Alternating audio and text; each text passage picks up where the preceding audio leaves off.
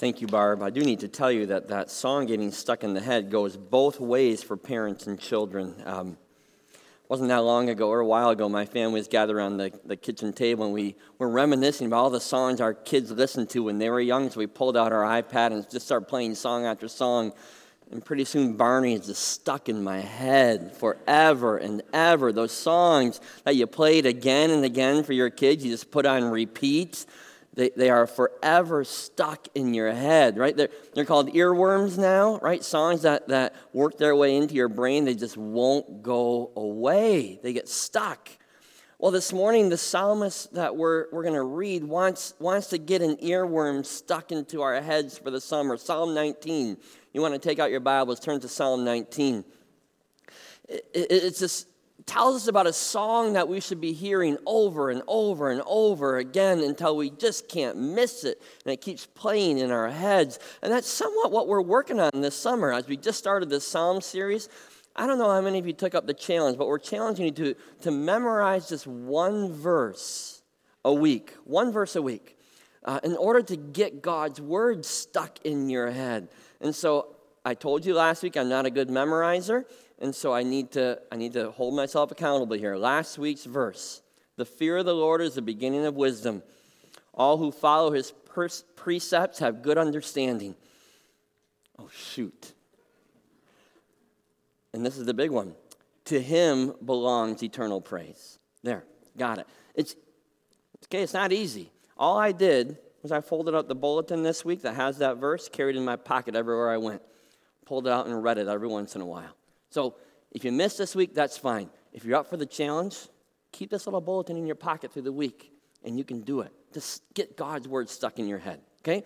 Psalm 19. This psalm is one of the foundational passages, really, for the Belgic Confession, which is one of the confessions we use to help us learn more about what we believe and who God is. And when it comes to, to knowing more about God and learning more about His grace and His person and who He is, the, the confession turns to Psalm 19. And the confession tells us that, that there's really two books, two books that God uses to sing his song to us. To, in fact, I'm going to trade the Belgic Confession. The confession written hundreds of years ago talks about two books. How about this morning? I talk about two songs. Two songs that God sings to us about himself. And the first song comes in verses 1 through 6 of Psalm 19. Listen to this. It says, The heavens declare the glory of God, the skies proclaim the work of his hands. Day after day, they pour forth speech. Night after night, they display knowledge. There is no speech or language where their voice is not heard. Their voice goes out into all the earth, their words to the end of the world. In the heavens, he has pitched a tent for the sun, which is like a bridegroom coming forth from his pavilion, like a champion rejoicing to, his, rejoicing to run his course. It rises at one end of the heavens, makes its circuit to the other. Nothing is hidden from its heat. Okay, so the psalmist tells us that there is a God song constantly being sung all around us if we have the ears to hear it. This creation all around us is a God song, singing nonstop, day in, day out, 24 7 about God. Right, so Psalm 19 tunes our ears to creation's song. The Belgic Confession words it like this it says that we know God by the creation and preservation and government of this universe. Since that universe, listen to this, is before our eyes like a beautiful book in which all creatures, great and small, are letters to make us ponder the invisible things of God, His eternal power, His divinity, as the Apostle Paul says in Romans 1, verse 20, all these things are enough to convict men and to leave them without excuse. So, all creatures, think about that, all creatures, great and small, are letters in this book written to proclaim God. All creatures, great and small, are notes in this glorious song that's being played nonstop to glorify God and proclaim Him. We need to hear that song. This glorious creation all around us is ours to savor, to enjoy, to get our fill of. And I may be a little biased, having grown up here in Michigan, but I think Michigan, especially in the spring and the summer, is a spectacular place to hear God's song. With the lake, with the rivers, with the sunsets and the thunderstorms that we get to enjoy, it's a wonderful place to taste God's creation. Mean, think about the daily events where God's song is being sung. Our ears get to hear the roaring of, of the thunderstorms. Our ears get to hear the roaring of the water on Lake Michigan in the storm, the rustling of the leaves, the, the singing of the birds, singing God's song. Our eyes get to see that expanse of water, or the trees in the fall being weighed down with fruit, or the brilliance of the, of the fall leaves the details of the snowflakes in winter. Our noses get to smell the aroma of the roses or the scent of that first rainfall. Our mouths get to enjoy the, the flood of watermelon or the sour sting of those little blueberries that are, just aren't quite ripe enough yet, or the corn popping off the cob. And the list could obviously go on and on of this glorious and beautiful creation that we get to enjoy. And yet, so often, as we enjoy it, we are oblivious to the fact that all of these glorious experiences of creation are pointing us towards the Creator. Too often, we're thrilled with the creation, but we ignore God, the Creator. We miss the message of God's song.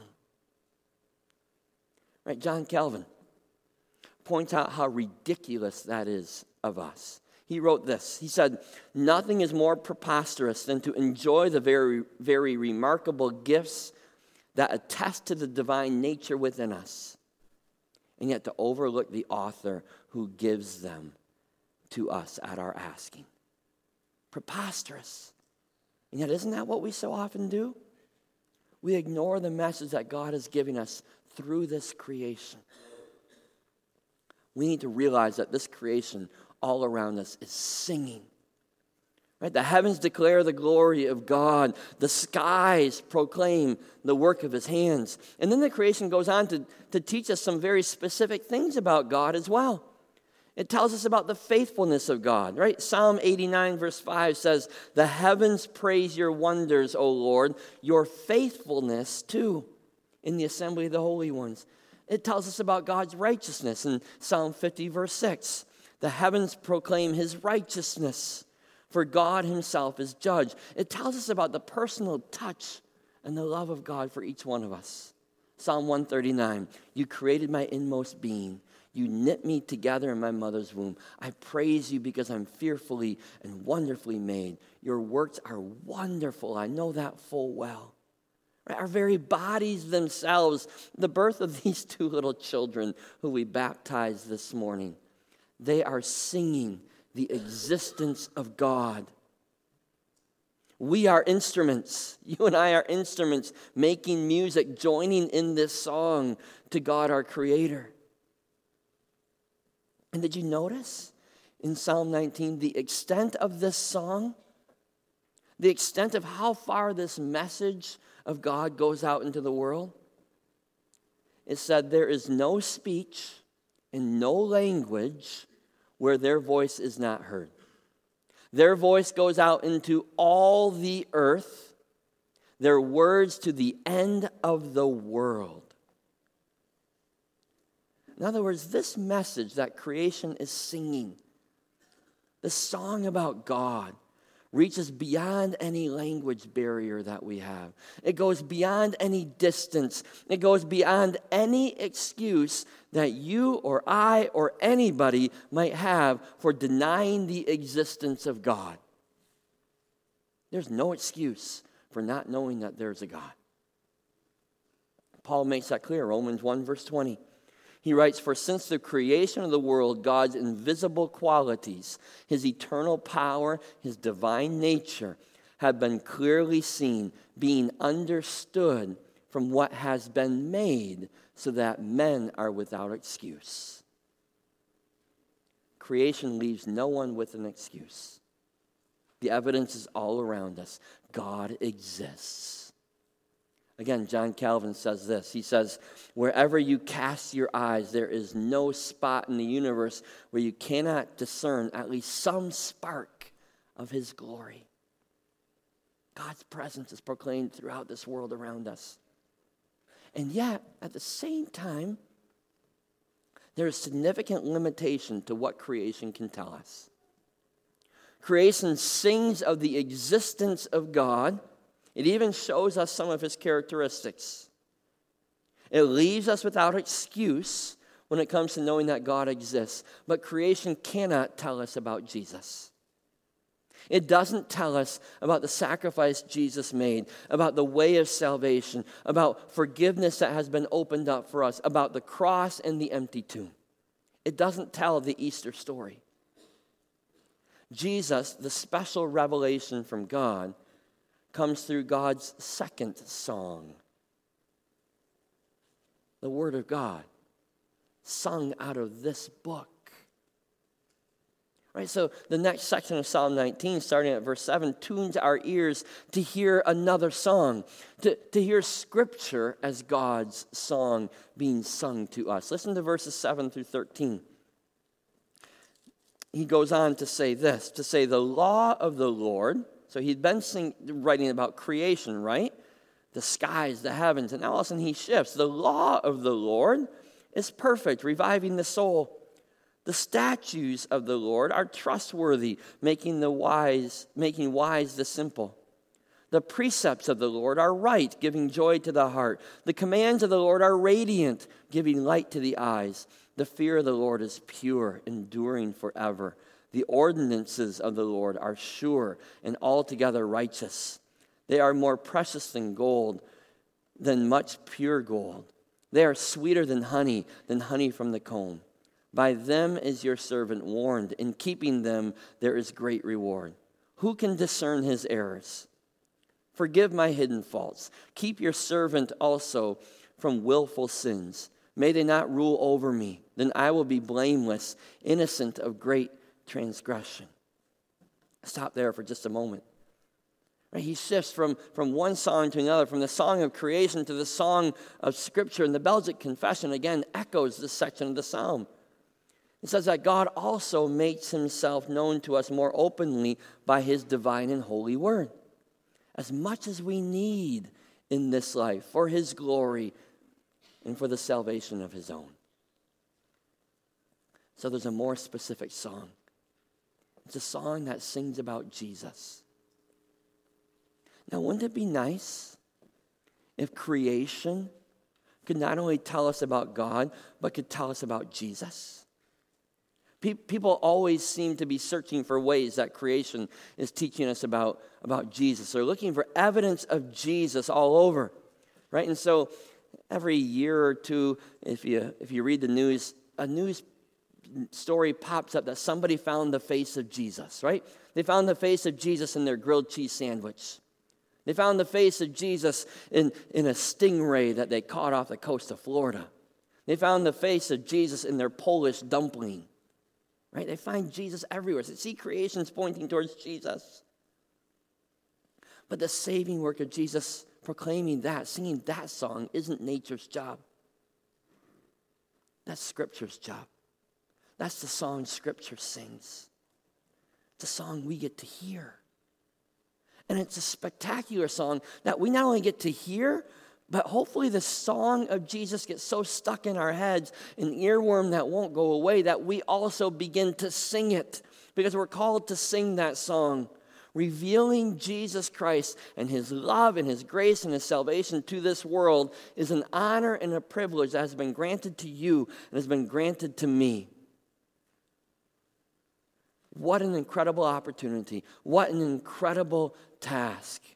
So, at the end of Psalm 19, having heard the song of creation, having heard the song of Scripture, the writer adds his voice to the song in verse 14. He says, May the words of my mouth and the meditations of my heart be pleasing in your sight, O Lord, my rock and my redeemer. May the words of my mouth, may the thoughts that keep going through my head be pleasing to you. He, what he's doing here is he's joining the song. And we must join the song as well because we are God's singers. We sing as a response of praise. That's what we learned last week, right? Unbroken praise to God. When we are attuned to God working all around us, we can't help but celebrate and praise Him. But we also sing God's song for the purpose of growing His kingdom. Remember, nobody's left without an excuse of knowing that there is a God. But they still need to hear about Jesus. They still need to hear about the cross, and they still need to hear about the empty tomb. They still need to hear about grace. They still need to hear about forgiveness. They still need to hear about the joy that can be theirs through, through God. That's your song to sing to this world. That's my song to sing to this world. And if we decide, if you and I decide not to sing that song, then we're choosing to leave people standing before God without excuse. We get the joy of hearing God's glorious song sung to us, and then we get the joy of joining the song, of singing that salvation message to the world around us. You know, Michael Card is one of my favorite singers, songwriters, theologians. He's made a number of trips to China, um, and his goal is to bring the truth of Jesus Christ to that nation. He returned from one of his trips to China with this story. He wrote this He said, Again and again in China, I talked to people who had never heard of Christianity, never heard of Jesus, never heard a single word from the Bible. Yet through nature and their God given conscience, many believed in God. Not only did they believe that God existed, but they had derived some understanding about his loving character because he provided food and water and a beautiful world. One old woman told me, I've known him for years. I just didn't know his name. Known him for years, just didn't know his name. You know what you and I get the privilege of doing? We get the privilege of sharing his name. Here's his name. Let me introduce you to Jesus. Right? All creation is a billboard for God's existence. And yet, so many are blind to that message. The song is time, and yet, so many don't hear it. I believe John Calvin was writing about our culture 450 years ago. One more quote from him. He wrote this. He said, Although the Lord represents himself, represents both himself and his everlasting kingdom in the mirror of his works with very great clarity, such is our stupidity that we grow increasingly dull towards so manifest testimonies, and they flow away without profiting us. Such is our stupidity. Too often we're deaf to God's song, to the music of creation, the music of Scripture. Or maybe we've heard it for so long that we don't even notice it anymore. We stopped being amazed at God's glory. We stopped being amazed at His majesty and beauty. We stopped being amazed at the power of His love and salvation and His sacrifice in Jesus. We've gone deaf to his song, and we've gone silent when it comes to singing it. So let's turn up the volume together. Hear God's music being played all around you. See His glorious creation and hear its message telling you all about God, His love and His grace and His faithfulness and His power in a world that we are privileged to enjoy and open this book, written specifically for you and for me, to the people that he loves, and hear his love song. His love song written to you, written in the story of Jesus. And then join the song. Sing God's song with a heart of, of deep praise and true kingdom purposes. It's a great summer invitation. The summer in the beauty of your backyard. or maybe at a Michigan beach, or wherever else you might be, let your eyes and your ears be open to God all around you. Don't ignore this book either. And don't let your life be silent about God. Hear God's song and sing God's song. Let his song get stuck in your head so that you can't help but hear it and you can't help but sing it. The heavens declare the glory of God, the skies proclaim the work of his hands. Their voice goes out into all the earth, and their words to the end of the world. Would you pray with me? God, thank you for singing to us, for singing of your power, for singing of your majesty, for singing of how much you care about every detail, for singing about your beauty. Thank you for your word that sings about Jesus and your great love for us. Please forgive us. Forgive us for the times when we've gone deaf, when we've accepted your great gift of creation, when we've accepted your great gift of salvation, and we've taken it for granted. We've missed you. Father, put your salvation song deep into our minds, deep into our consciousness. Stick it in our heads so that we can't forget that song. And help us to sing it to every person that you put into our paths, to share the name of Jesus to all who are without excuse.